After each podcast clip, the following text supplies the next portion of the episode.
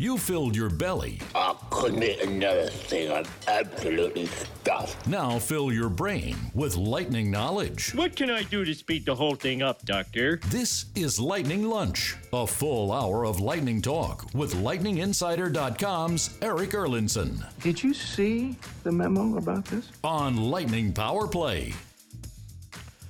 Good afternoon. Welcome to Wednesday, February the 26th edition of Lightning Lunch here on Lightning Power Play. Eric Erlendsson from lightninginsider.com, your host, also the host of the opening face-off show. I hope you caught it yesterday. Caught the emergency backup goalie situation involving Bobby the Chief Taylor from back when he was playing in minor minor league situation back in, geez, it must have been the late 60s that uh, late 60s or early 70s when that took place. Uh, if you did miss it, you can always find the show on our replay page. If you go to lightningpowerplay.com and hit the replay link, it'll take you to our SoundCloud page and then look for the opening face-off from February the 25th if you want to listen to that story. You can also find it on Apple iTunes. Just search Lightning Power Play and then search for the opening face-off show from yesterday. So that's all of our stuff is available on demand. Uh, this show, in case you haven't caught up with it, is we're posting it in the afternoons now for on demand. It replays at 3 p.m. here on the station, and then it goes on demand at 4 o'clock, give or take a few minutes. So if you missed the show, if you only caught half the show, uh, and you want to catch it that day, uh, a couple of people have mentioned that how much of the stuff that we talk about here on the show is usually game day specific or day specific information, and it's a valid point.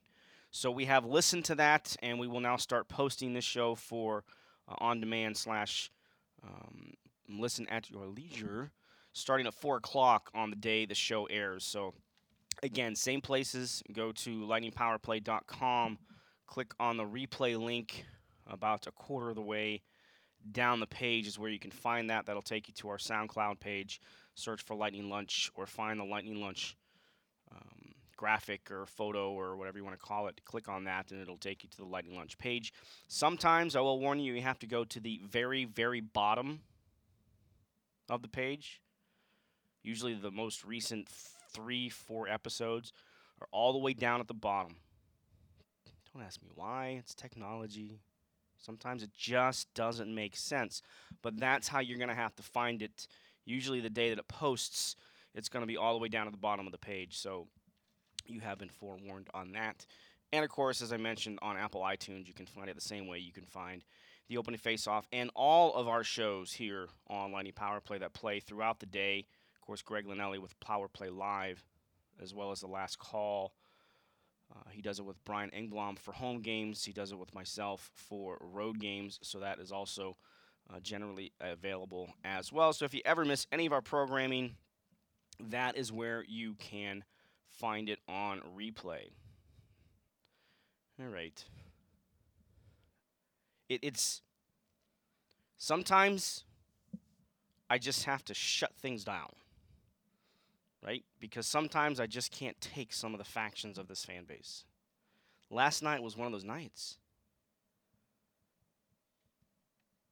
The comments and the pending doom, the complete reversal from a week ago, sometimes it's just too much. Did they play well last night? No. Did they play well in Arizona on Saturday? No. Did they play well in Vegas? Not really. Okay, so they've lost three games in a row. I get it. You expect your team to win every single game. They should be 82 0 and 0 if you pay attention to some factions of the fan base. a lot of those individuals, and there are individuals within a group, only want to engage me in negativity. I don't want to be surrounded by negativity. I invite your comments. I invite your interaction. I love the interaction, especially on this show that we get to do it. I don't get to talk directly to you, but we do get to have a semblance of a conversation on things. And I will take any and all questions within reason. And I will address them as long as they're clean and respectful but I, I don't want to I don't want to see a comment that comes into my timeline that says, "Watch, they're going to tank now. We're going to miss the playoffs." Come on. There's 19 games to go. They have an 11 point lead over the Toronto Maple Leafs. Please, please, in your wildest dreams, what makes you think that they're going to lose the remaining 19 games? That is as less likely as it is that they'll go 82 and 0.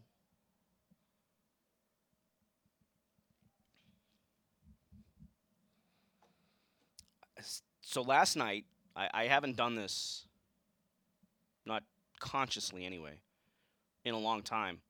I, I stopped re- responding to people last night because I, I, I, got, I, got, I do have to watch the game. It's part of what I do. If you want me to provide some, what's the term I'm looking for here? unbiased analysis, then I do have to watch the game. So if Eric did it again, Zach Bogosian makes a mistake, okay, he made a mistake. I don't need my timeline filled up. If Nikita Kucherov makes a bad pass, okay, he made a bad pass. Mistakes happen in this game. Right now, the Lightning are making more of them than we're accustomed them accustomed to them seeing them do while they were on that unbelievable hot streak. The power play is right now. That's true. See, here it is again. Saw back check poorly. Hmm.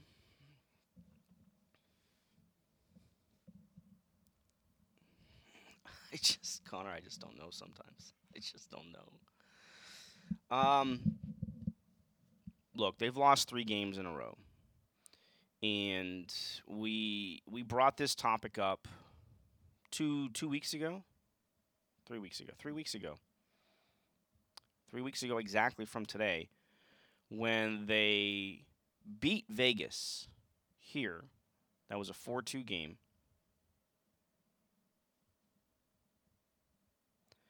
and they had just come back from California, the West Coast. They played on a Saturday night in San Jose. They stayed the night, flew back the next day on a Sunday, and then took the day off on Monday and came in Tuesday, a morning skate to get. You've heard me discuss this before. Two days off. The Two days off the ice for players, it's a long time, especially when you're coming back from the West Coast. Toronto was actually, uh, well, they would have flown on Monday, but they were already in the Eastern time zone. All that. The Lightning had been out west for a week between Colorado, Vegas, and Arizona. They went from mountain to Pacific to mountain time zone. So to come back, you're going to get, I think, a little bit about what we saw last night. And I think Yanni Gourde, when we spoke to him in the locker room after the game, sort of hit the nail on the head here a little bit, where he said, We didn't have the energy. Didn't have the energy to that they had put forth during that really good stretch. I mean, let's let's not forget that really good stretch. That team is the team you're more likely to see than what we've seen the past really the past two games most likely.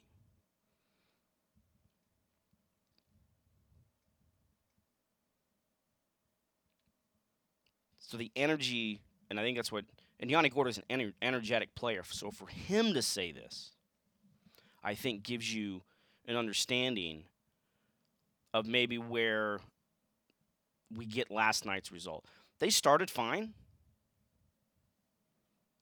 Get the first goal of the game.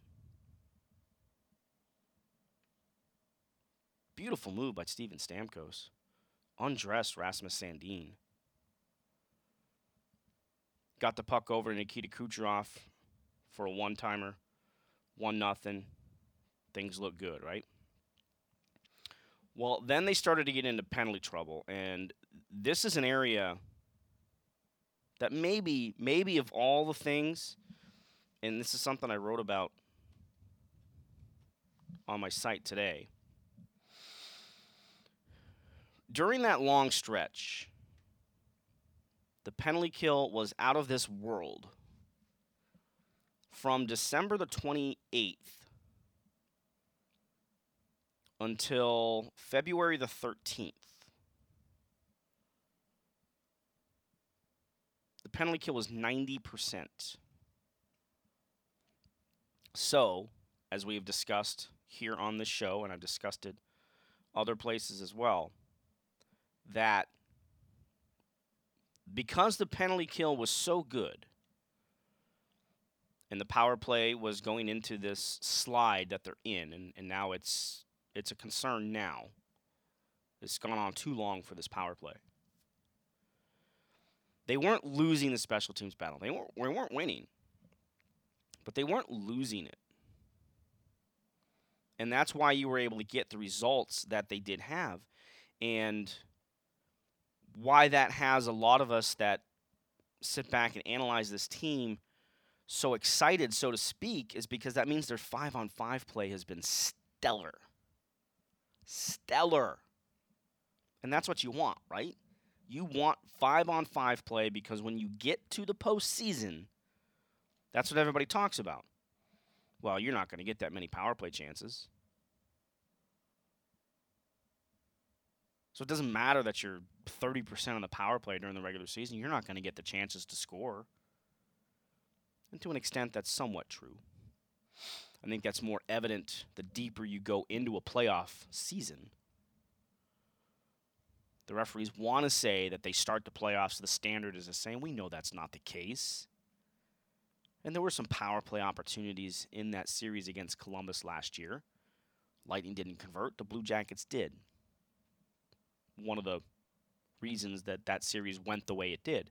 But you saw Yanni Gourde get hooked off the wall and no call. You saw Ryan McDonagh hook applied, I forget who it was, on a on a partial breakaway. There was no call. So don't tell me the standard is the same during the regular season as in the playoffs. It's just not true. But this is why we got so excited about where this team was playing, how they were playing, how they were getting the results. Because there were times last year where the power play rescued them and they would win a game 4 to 3 because they would score two power play goals. Well, what happened last night? Toronto scored two power play goals and they won 4 to 3.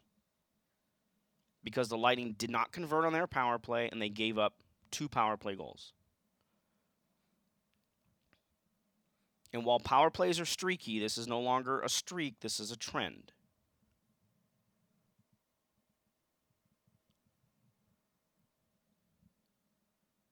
So I think you have to have some concern about how they're going to turn the special teams around for games like that. You don't want to have this trend now continue for way too long. Because this is these are the numbers. And even my my blurry sleep starved eyes last night put these numbers together, that same stretch of games, the 28th to the 13th, when the penalty kill was at, is at 90%, they killed off 63 of 70 power play goals against. The power play was 7 for 54. That's 13%. So, seven power play goals over the span of 23 games. It's definitely not the standard, especially with the talent this team has. That's a staggering number. Now, their record during that time 22 and 1. They had a winning streak of 10 games, which started actually on December 23rd against Florida, and a win streak of 11 games. Last night they had their franchise record 11 game home winning streak end. They had a franchise record 13 consecutive home games with a point broken. So you can see they've had elongated stretches of success in the past two months. But in the recency bias that we tend to have, we see last night's game and think that that's that's the standard. It's not the standard. The standard is what they did in the middle of January, uh, really the middle of February. From not the Dallas game coming out of the break, but the next game in LA, from that game on, up until the game against the Flyers on the 15th. That was that was the team. That's the team they need to be more consistent. And they did it. They had seven straight games allowing two or fewer goals. It's it's slipped up a little bit here. Gave up five to Vegas, seven to Arizona, a team that was having all kinds of problems scoring. But you have those nights every now and then. And then four last night to Toronto, including giving up two power play goals. One of them was a deflection. The other one was just an unbelievable move by William Nylander. And I want to get this straight too. Somebody told me, I forget who it was, that they thought that was a hot dog move by Willie Nylander. That is not a hot dog move. I, I think I think we're way past that mentality, that Don Cherry mentality. Remember, Don Cherry once called Sidney Crosby a hot dog because he scored a lacrosse goal in junior.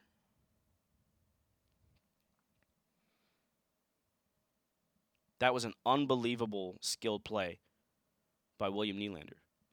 I mean, harken back yourself to April of 2004. I think it was April, might have been May. Game three, second round series, Tampa Bay versus Montreal. What did Vinny Lecavalier do? Put a puck between his legs and scored a goal on Jose Theodore with 13 seconds left to tie the game. Was that a hot dog move? It's the same thing that Nylander did last night. It's an unbelievably skilled play, and shooters will tell you and goalies will tell you that when they do that, they change the angle on the goalie and it opens up more the net. And William Nylander found it. Kudos to him. Great play. But now that the team has lost three games in a row, all of a sudden we're all ready to jump ship. Not all of us. Some of us. Some of us. And you know this this is this is almost a reflection of society today, right? Negativity sells. It's easy to be negative. It's hard to praise people. We don't want to praise. So again, and I and I did this to or let somebody know, you know, one of those ones who just only show up in my timeline when things are not going well. I don't hear from them. I didn't hear from them when they went on an 11 game winning streak. But the minute somebody makes a mistake and they lose a game, whoa, can't have this. There has to be a balance. You have to have balance in life, but also in your fandom. You're passionate, you love your team. I understand that. You always want them to win. And maybe I've been in this business so long, I've kind of, that emotion has kind of been pushed back a little bit. I don't have those same type of emotions, so I don't have these emotional responses. That's why I I can kind of give you more of a unbiased look at things. When they play well, they play well. When they play poor, I, I call it out. I don't sugarcoat things. I don't think I do. If I am, I'm sure somebody will tell me I'm wrong. But it's not the end of the world that the team has lost three straight games. It's not ideal. It's a season long losing streak. But you also have injuries and, and you know, the penalty kill in particular, which again going back to the game against the Flyers here on the 15th, they've now given up a power play goal in five consecutive games. Two last night, they gave up two to Philly. Ryan McDonagh has been missing now for three weeks. He is a big part of the penalty kill. And I've said this before. You can overcome the loss of a key player for a short period of time, but eventually you feel that void. And I'm not saying that's the sole reason the penalty kill has slipped, but it's part of it. It it, it takes players out of rotation. All of a sudden, Victor Hedman has to take on more penalty kill minutes. You know, a guy like a Braydon Coburn or Luke Schenn or whoever has to come in and kill penalties more so than maybe they're accustomed to doing. So it changes roles a little bit. Players are asked to take on more of a responsibility, and, and if they're good, they can handle it. But sometimes their effectiveness there's a threshold to their effectiveness. We've we've mentioned this with total ice time. It's the same as this. There's effectiveness to a certain point for certain players, and it's different for every player. But when you miss Ryan McDonagh, as long as they have, and you miss his presence, his shot blocking, his understanding, and you know he's been killing penalties in this league for more than a decade, right? So he knows, and he's a key part of this penalty kill. I mean, him and Eric Cernak are usually the first two over the boards to kill a penalty. So you're going to miss that void. The good news is, is it sounds like Ryan McDonagh potentially, potentially, based on what Julien BriseBois said on Monday, both at his press conference and then when he sat down with myself and Greg Linelli for our draft falling into Greg's trap. Trade deadline special. That McDonagh was expected to be out 10 to 14 days. So if it's on the shorter part of that, then we're looking at next weekend at the earliest as they they head out for three a quick three game trip, three games in four days. Still have this homestand. You've got Chicago in here tomorrow night. Calgary is here on Saturday, 4 p.m. game. Boston Bruins are in here a week from yesterday. And then that five game homestand closes with Montreal. And then they go to Boston, Detroit, Toronto. So maybe by the time the team goes to Toronto, that might be the latest. McDonagh could be back, so that's good news. He's getting close to returning. And the other part, before we go to break, we're going to talk to Corey Long, by the way, get some of his thoughts uh, on the other side of the break that's coming up. But you also have some new faces that you're trying to integrate, and there is an adjustment period. Blake Coleman last night was only his third game. You had Barclay Goodrow make his Lightning debut last night, and he had Zach Bogosian make his debut last night. And it takes a bit right? It's not instant success. There's spurts. You're going to see spurts. I mean, we saw Goodrow and Coleman together on a penalty kill pair last night. Actually, created a two-on-one on the penalty kill. So you have that going on as well. And let's face it, we've talked about this since training camp opened. The only way this team is going to put last year's playoff situation behind them is to get to the playoffs and advance. We're still six weeks away from the start of the postseason.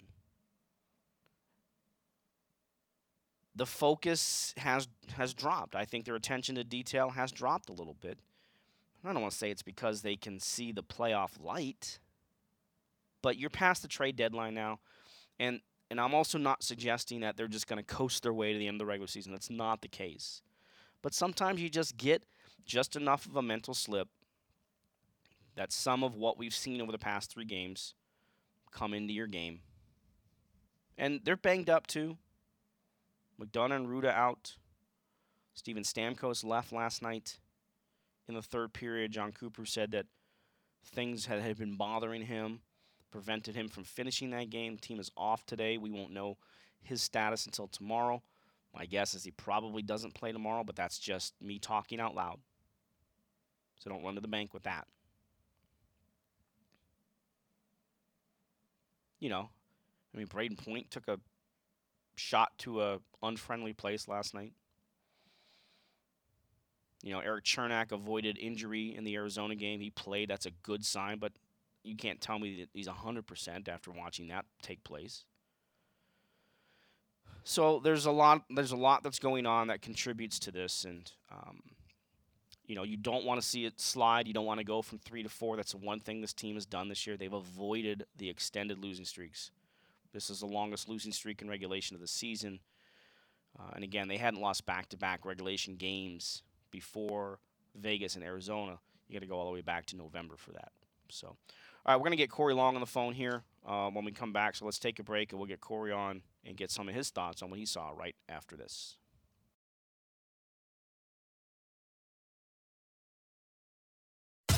Oh, we've got more lightning talk for you.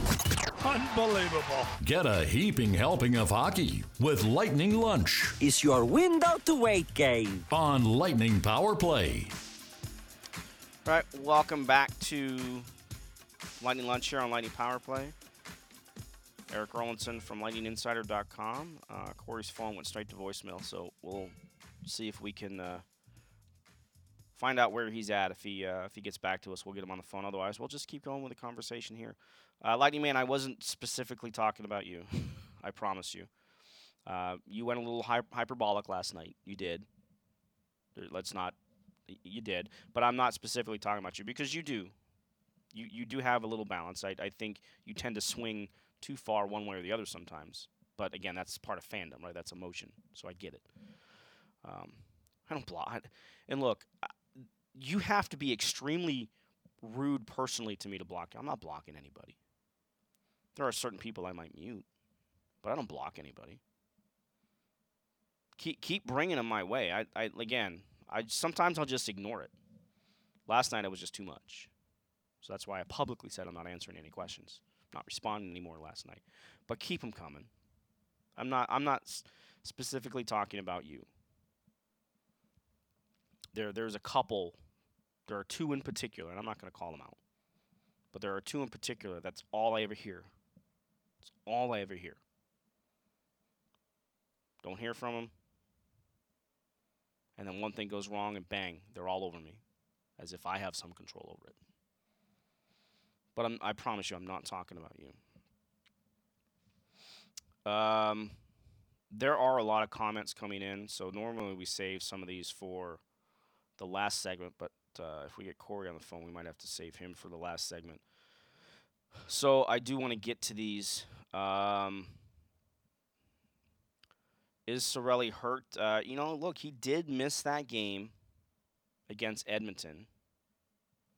Remember, he blocked the shot in Pittsburgh. He missed the final two periods of that game in Pittsburgh. So, is he injured or is he banged up?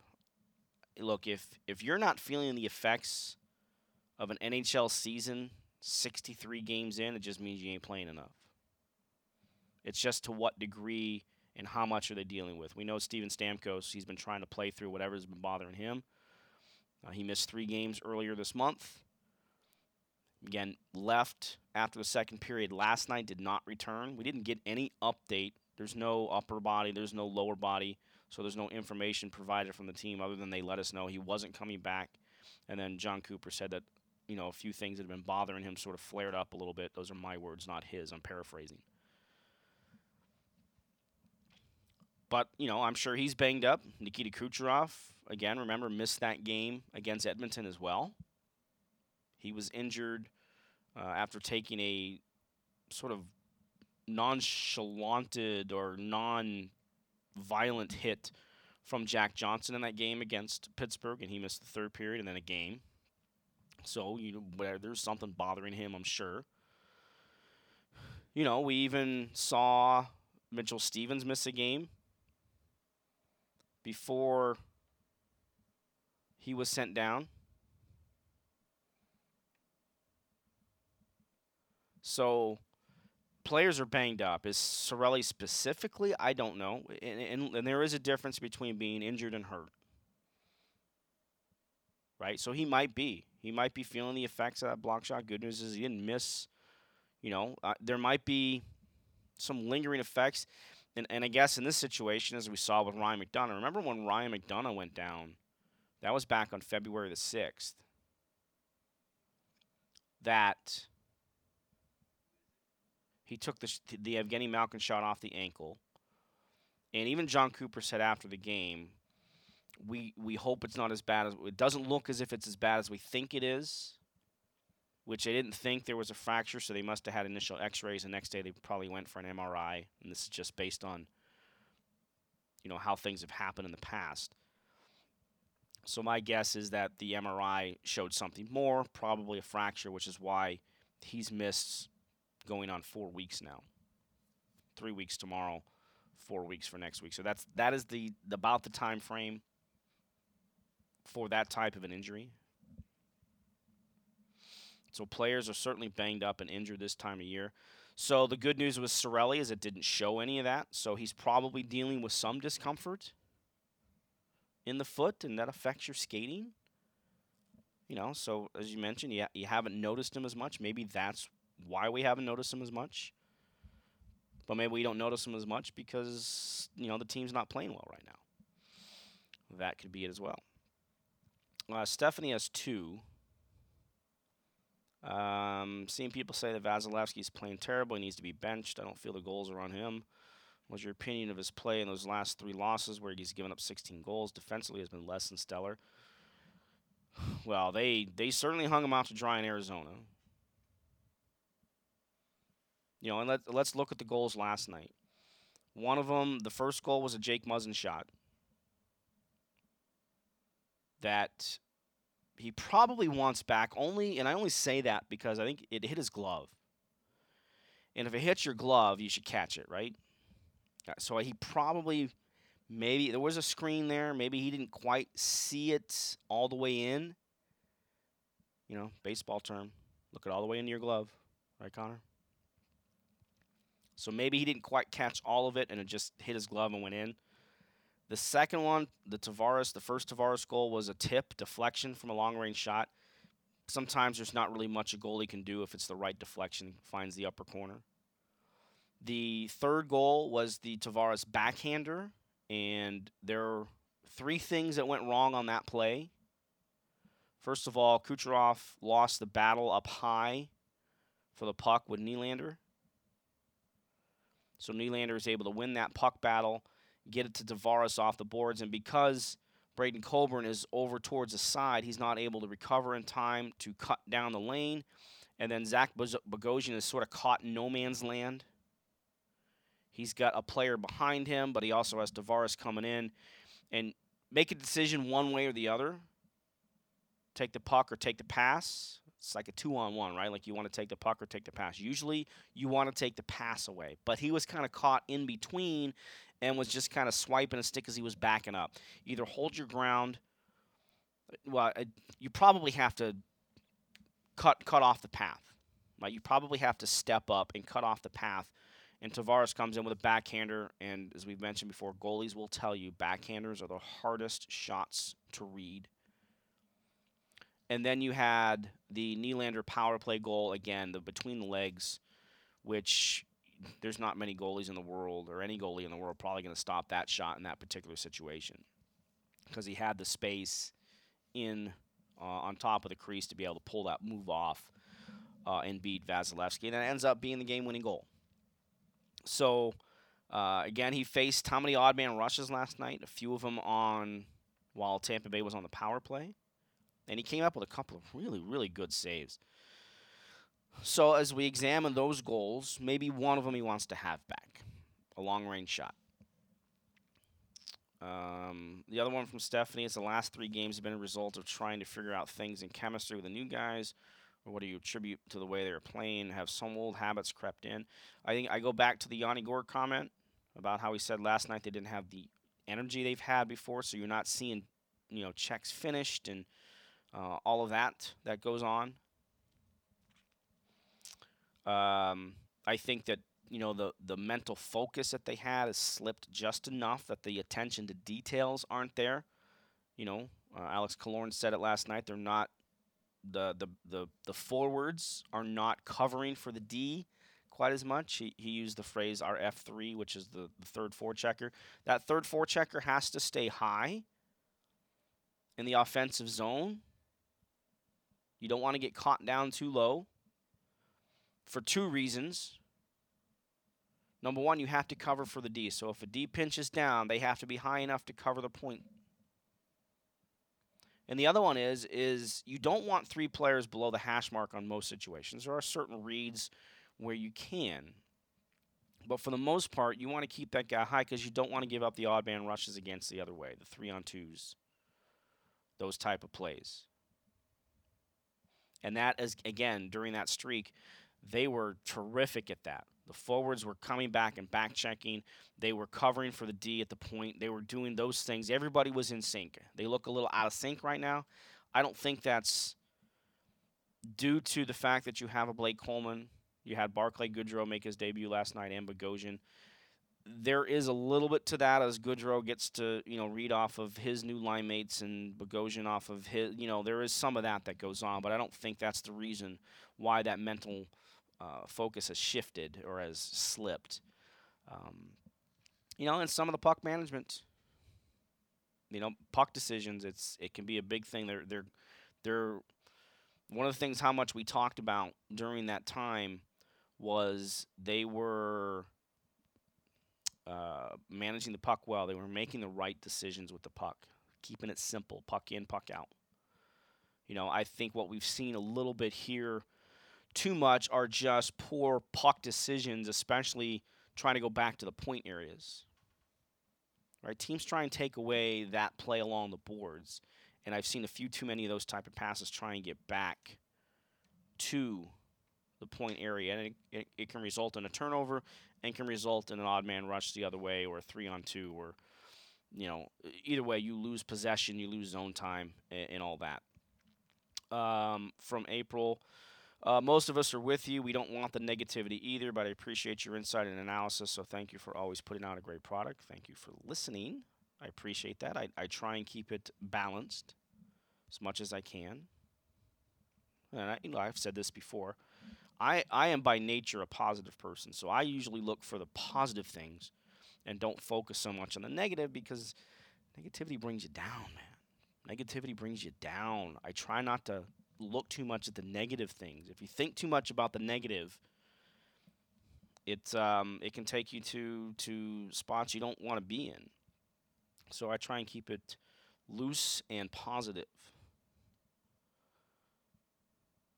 Even when I lost my job, I tried to keep it that way. It wasn't easy. Uh, from Rossi, thanks again for checking in. Uh, you cannot imagine how I appreciated your comments about all the negativity if they all would show up to yesterday's game, it wouldn't feel like sitting in Toronto either. Long road trip, first game back, and three new players. Um, I, I get that. I understand that, but I also understand why season ticket holders most likely in these situations would would sell their tickets. I, I get I get that part of it too because you know the the the prices the ticket prices here not to get on the business side of things but the ticket prices in Tampa are among the lowest in the league. Toronto, I'm pretty sure might be the highest. And I have heard people tell me and I haven't verified this cuz I don't know for fact, but I've had uh, some people tell me that it is cheaper for a Maple Leafs fan, and this is why you see a lot of Maple Leafs fans actually have season tickets to Buffalo Sabres games that it is cheaper for for Leafs fans to buy a ticket to a game down here, whether it's through the box office or the secondary market, and get on a plane and come down here and spend a couple of days and maybe catch the team down in Sunrise like they will tomorrow. than it is to go to one Leafs game. So just keep that in mind and how much of a premium they're willing to pay for the tickets. But there were definitely a lot of Leafs fans there last night. You know, we see this on occasion when the Red Wings were at their glory. You know, I remember Tod Leiweke when he was the CEO here. Uh, saw so much red in the building. Was actually even an octopus thrown on the ice. You know that didn't sit well with them, but uh, you know you, you can't always control. They've they've done some ways. They're trying to eliminate ticket brokers, if you will, buying season tickets and then reselling all of them. So they are monitoring you. They are monitoring your tickets, and if you continue to sell them too much, they're going to take your season ticket membership away. Um, from Kyle, I don't understand why people are surprised. We have some injured key players, three new players on the team. It's going to take a while to find chemistry. Old habits are creeping in, but they can be fixed. Uh, agree with a lot of that. You know, Coleman, again, only played his third game last night. He's been good. It hasn't shown up. He hasn't got the reward or the result for it. But he's been good. He was good again last night. Uh, I thought Goodrow in his debut, I was looking maybe for more of a physical impact from him because that's what we were told his game was. I, I'll be honest, I don't know a ton about his his game other than what we were told. You know, once that deal was made, we know he's he can be a physical center. He played some wing last night, but he also played some center. You know, we didn't see him kind of turn his game up until the third period, but it's a new player. Sometimes, sometimes new players in new situations tend to, I don't know, f- not feel their way, but you know, they don't jump right in. Some other players do, and they want to come in and make that impact. I guess that's what I was expecting from Goodrow last night. I didn't see it, certainly in the first two periods. And just to break it down, uh, just real quick, Coleman in his home debut had that one penalty, uh, ended up with one shot on goal, two shot attempts, five hits. He finished with uh, just under 17 minutes of ice time, which this is funny in a way. Uh, he played 18 shifts last night because Jon Cooper brought this up in the post game that he couldn't believe Goodrow's ice time was so low because Goodrow ended up with 10 minutes and 40 seconds of ice time. On 17 shifts. So Coleman played 18 shifts, almost 17 minutes, whereas Goodrow played 17 shifts and only 10 minutes. Uh, that's where that average shift length comes in. Goodrow's was only 37 seconds, and Coleman was 55 seconds. And 55 is a is just a tad high for a forward. Usually 45 seconds per shift is about the the, the target zone for forwards. Uh, so Goodrow ended up with an assist. He had an assist, a secondary assist on Yanni Gourde's third period goal. Uh, so he had the assist. He was a plus one and three hits, two shot attempts. Uh, went three for six on his face-off, so he was 50%. Um, had a minute 44 of shorthanded time as opposed to Coleman, who had a minute 14 of shorthanded time. And then Bogosian, who was paired with Braydon Coburn. Uh, those two were on the ice for both of the five-on-five goals that the Leafs did score in that game. And Bogosian ends up with 14 24 of ice time, uh, two shots on goal, almost scored. He had a shot in the first period that went off the glove of Frederik Andersen and hit the crossbar and stayed out. Wouldn't that have been a debut? Uh, ended up with three hits. And I asked Jon Cooper about all three of those players last night. He really liked all three of their games.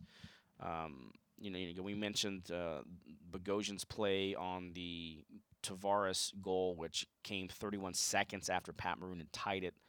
Another disappointing aspect that came in. So those were the three players that made their uh, home debuts last night. Two of them their debuts in general. Uh, so there are a few bad habits, Kyle, that are coming back, and that's where I go back to the attention of detail. Um, also from Kyle, what I don't understand is one of the fundamental basic things that shoot the puck. Why don't they shoot it more. I understand they can't all the time, but it can't be that hard to not make the extra pass. Yeah, I saw a lot of that last night. There was definitely a lot of overpassing taking place in the game last night. Looks good when it connects, but it doesn't always connect. I mean, Nikita Kucherov had a wide open shot uh, from between the circles at one point, opted to pass to Steven Stamkos. And I will I'll say this about that because I did have a back and forth somebody who doesn't even follow me. I don't understand that sometimes. but um, you know, questioned uh, Kucherov needs to shoot that. Well, look, if he makes that pass, and this is how players think sometimes, and I told you they process this information in a split second, literally a split second. If he connects on that pass, it's a goal. It's a guaranteed goal. The puck was just a little bit ahead of Steven Stamkos. He couldn't quite get to it, uh, and it was kind of a, a, a fumbled shot. But if he connects, it's a guaranteed goal because Frederik Andersen's not going to get over in time to stop it, and it's it's Steven Stamkos. And again, he has to process that in a couple of seconds. And this is one of those people who show up in my timeline who question, "Have you ever played the game?" That's the laziest argument ever, ever, ever. Don't bring it to me. I will mute you because I muted him. Don't bring that argument to me.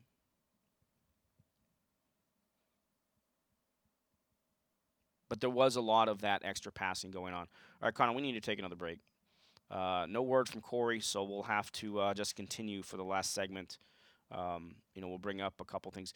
Big injury to the Leafs last night, and that has a bearing. Uh, we'll talk about that a little bit and the um, effect it'll have potentially on Tampa Bay. So uh, we'll talk about that when we come back. Stick around. Lightning Talk? Log on to lightninginsider.com for more puck pontification. Oh, if if if uh, if if uh, if, if, if we oh if oh Look, it's quite simple. More Lightning Lunch with Eric Erlendsson on Lightning Power Play. All right, welcome back to our final segment here on Lightning Lunch, Wednesday, February the 26th. Don't forget, Greg Linelli has Lightning Power Play Live coming up for you at 6 o'clock tonight. Uh, he'll give you his take on what he saw last night uh, and get you set for tomorrow night's game against the Chicago Blackhawks. Again, that's a 7 p.m. game. Uh, Chicago coming off a 6 5 loss last night to the St. Louis Blues in what was a wild game. Uh, I guess the Blues had a two or three goal lead in the third period. The Blackhawks struck quickly to tie it, and St. Louis came back and won it with a late goal. Uh, so, you know, I mentioned this on the post game show with Greg last night during our our back and forth. You wonder if uh, reality is set in for the Blackhawks. You know, they did their best to kind of stay above water a little bit, tried to stay in the playoff race, uh, but they have kind of fallen too far out at this point. They ended up trading Robin Leonard in a, I'm not even sure the parameters, ended up being a three-way trade of some sort, but Leonard ends up in Vancouver, uh, and the Blackhawks have now fallen eight points out of a playoff spot, and they have one more game played than Nashville, who currently occupies the number eight spot. Uh, so again, Chicago is here tomorrow night. Calgary is here on Saturday. Uh, those two teams, uh, Calgary in particular, is actually in a playoff spot right now um, in that very competitive, if not mediocre, Pacific Division. Uh, all right, the injury that I had mentioned last night, that happened last night, news came out today. Jake Muzzin, defenseman for the the Maple Leafs, uh, suffered a fracture in his hand. He left the game late in the second period as a Victor Hedman shot that hit him on the right hand. He is expected to miss at least four weeks. Remember, Toronto was already missing Morgan Rielly. And they are also missing Cody Ceci. Rielly is still probably at least another week or so away from returning. Uh, and Ceci, uh, I'm not sure on his timeline, but he has an ankle injury. They both skated for the first time on Monday. So they're not uh, quite ready to return yet. But now the Leafs, who are in Sunrise tomorrow in a rather important game for both teams, Florida just two points behind the Leafs with a game in hand. So you can see the importance of that game from a Florida perspective. So this obviously has a potential big impact on Tampa Bay because if Tampa Bay finishes in the second spot in the Atlantic Division, then their opponent is expected to be either Toronto or Florida. Could be Buffalo. I know Montreal is ahead of them right now, but um, the the Canadians have played more games than anybody else in the Eastern Conference, so they're difficult for them. Um, but Buffalo has some games in hand as well, and you know, they could find a way to at least put themselves in the conversation. Um, but as you look at the schedule here, and I will focus just on Florida and Toronto, Toronto has 25, sorry, 18 games remaining. They're split nine home, nine away. The Panthers have 19 games remaining. They have 11 at home and eight on the road. As you can imagine, the teams that come here to face the Lightning are the same ones that end up facing the, the Panthers. So they have Toronto tomorrow night. They have Chicago on that Sunday? Saturday. And then they have Calgary on Sunday. And then Boston and Montreal. So those are the teams that come here during this five game homestand. They will be in Sunrise afterwards or during this same segment. So the Panthers have road games left at St. Louis, at Dallas, not easy, at Detroit, at Winnipeg, and then at Toronto, at Ottawa, at Montreal, and at Boston before they finish the season with a three game homestand against the Rangers, Ottawa, and the Capitals. Toronto still has they still have to go out to California, so they have the California trip, San Jose, LA, and Anaheim. They still have road games left at Boston. They come back here March 25th. They're at Carolina, at Ottawa, at Washington before they close the season out at home against Detroit and Montreal. So you see the importance of tomorrow night's game for the Leafs. Now without Jake Muzzin, already without Morgan Rielly and Cody Ceci. That's three of their top six defensemen. They're going to have to rely on Rasmus Sandin and Timothy Liljegren, who was a pair last night, and they got abused a couple of times. You know, it was Sandin on the Kucherov goal that Steven Stamkos kind of turned into a twisty pop. And they had they called up Calle uh, Johnsson, the defenseman that they had before. They made a the, the only deadline day trade they made was sending goalie Michael Hutchinson to Colorado um, for Rosen. Calle Rosen is his name. So Uh, I- issues on the back end for Toronto, so that's going to have a, a potential impact on this playoff race, this this race for the number three seed in the Atlantic Division, and maybe this is a topic we'll have at some point. Maybe we'll put this out as a poll question. Where would you rather have Tampa Bay finish, first or second in the division? Do you want to play? And uh, it, look, we had Mike Johnson on the show last week, and he said, "I want home ice. I want to. I want to win the division." Finishing second in the division means, again, as I said, a first round matchup against either Toronto, Florida, or long shot Buffalo. Or if you win the division and you have home ice, and you'll have home ice if you finish second in the division in the first round. But if you win the division, you have home ice, but your potential opponent could be, we saw Tampa Bay go through this last year, Carolina, Columbus, the Islanders, Pittsburgh, Washington, the Rangers, Philadelphia. It's a lot of teams potentially that you would have to plan for. And I think that this is one of the areas that the Lightning struggled with when it came to it. They were the first series to open last year, which means they had the least amount of time to prepare for their opponent because they didn't know until the last day or the next to last day of the season who it was going to be. Ended up being Columbus. We know what happened.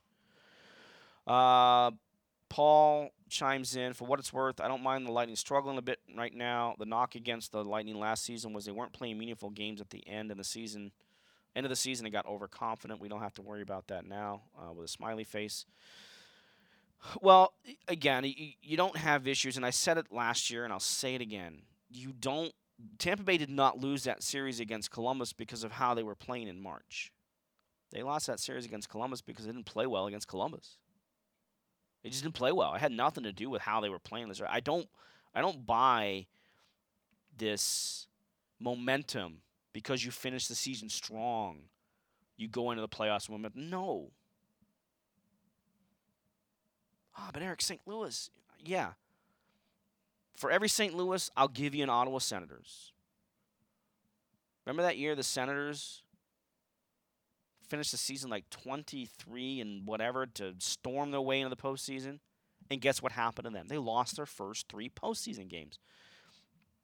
I don't buy momentum one way or the other. Can't convince me otherwise.